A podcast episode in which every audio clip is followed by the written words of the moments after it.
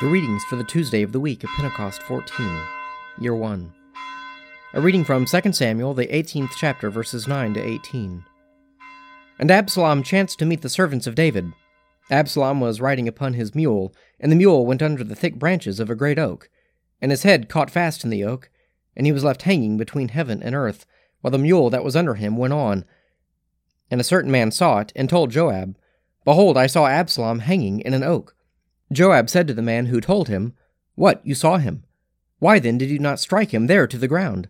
I would have been glad to give you ten pieces of silver and a girdle. But the man said to Joab, Even if I felt in my hand the weight of a thousand pieces of silver, I would not put forth my hand against the king's son. For in our hearing the king commanded you and Abishai and Ittai, for my sake protect the young man Absalom. On the other hand, if I had dealt treacherously against his life, and there is nothing hidden from the king, then you yourself would have stood aloof.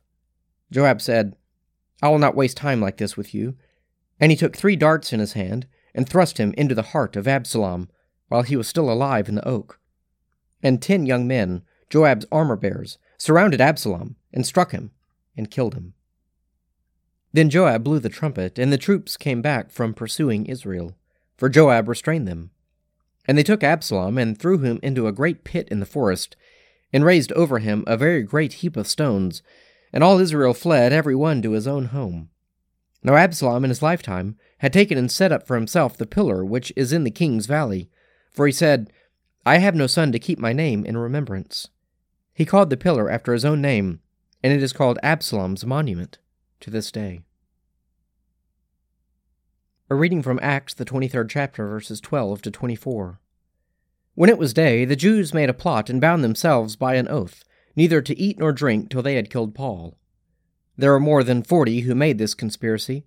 And they went to the chief priests and elders and said, We have strictly bound ourselves by an oath to taste no food till we have killed Paul. You therefore, along with the council, give notice now to the tribune to bring him down to you, as though you were going to determine his case more exactly.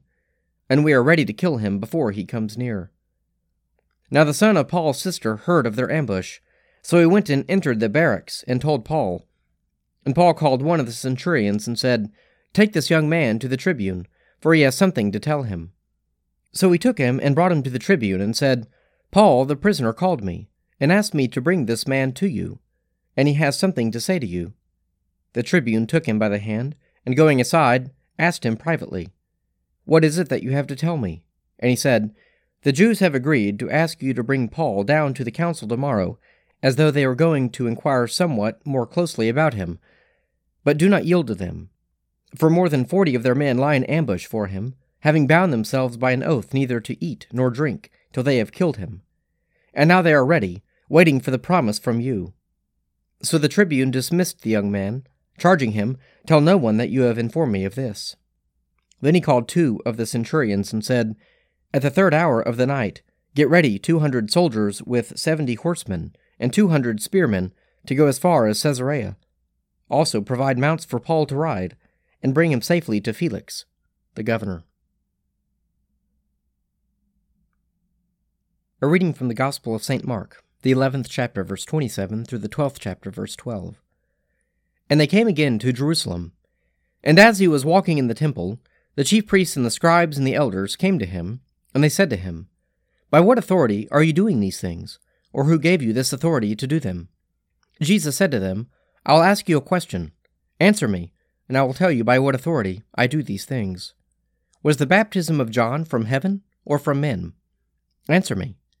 And they argued with one another. If we say from heaven, he will say, Why then did you not believe him? But shall we say from men? They were afraid of the people, for all held that John was a real prophet. So they answered Jesus, We do not know.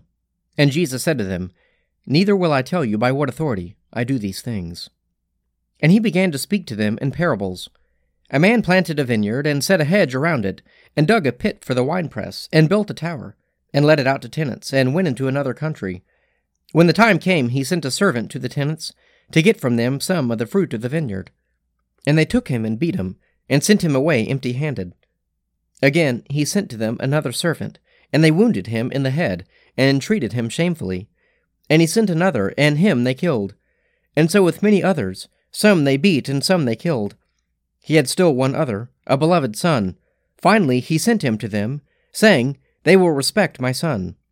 But those tenants said to one another, This is the heir. Come, let us kill him, and the inheritance will be ours.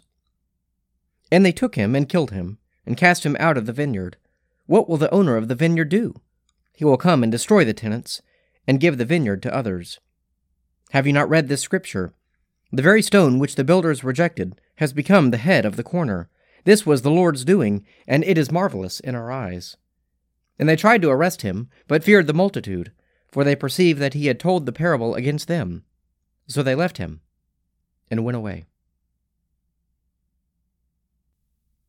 Psalm 99 The Lord is king. Let the people tremble. He is enthroned upon the cherubim. Let the earth shake. The Lord is great in Zion. He is high above all peoples. Let them confess his name, which is great and awesome. He is the Holy One. O mighty King, lover of justice, you have established equity. You have executed justice and righteousness in Jacob. Proclaim the greatness of the Lord our God, and fall down before his footstool. He is the Holy One. Moses and Aaron among his priests, and Samuel among those who call upon his name. They called upon the Lord, and he answered them. He spoke to them out of the pillar of cloud. They kept his testimonies and the decree that he gave them. O Lord our God, you answered them indeed. You are a God who forgave them, yet punished them for their evil deeds.